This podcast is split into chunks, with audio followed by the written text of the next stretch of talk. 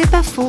Pas toujours facile de faire face à soi-même. Pour en parler, Jean-Philippe Calam, accompagnateur spirituel.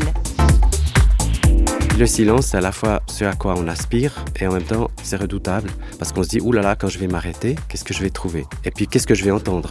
Si quelqu'un ose un tout petit peu regarder en face sa vie, il y a des gens qui se disent, oui, je cours, je cours, mais comment est-ce que je pourrais trouver la paix? Alors c'est vrai qu'il y a beaucoup de mélanges parce que toutes sortes de propositions sont faites et puis elles ne sont pas toutes à égalité dans leurs valeurs.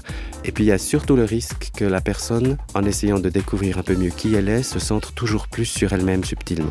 Et donc qu'un chemin qui devait être un chemin de meilleure connaissance de soi-même et de libération de soi tourne finalement avec des fruits un peu amers. On se regarde soi-même d'une telle façon qu'on progresse plus et qu'on devient le centre du monde, ce qui est une autre prison.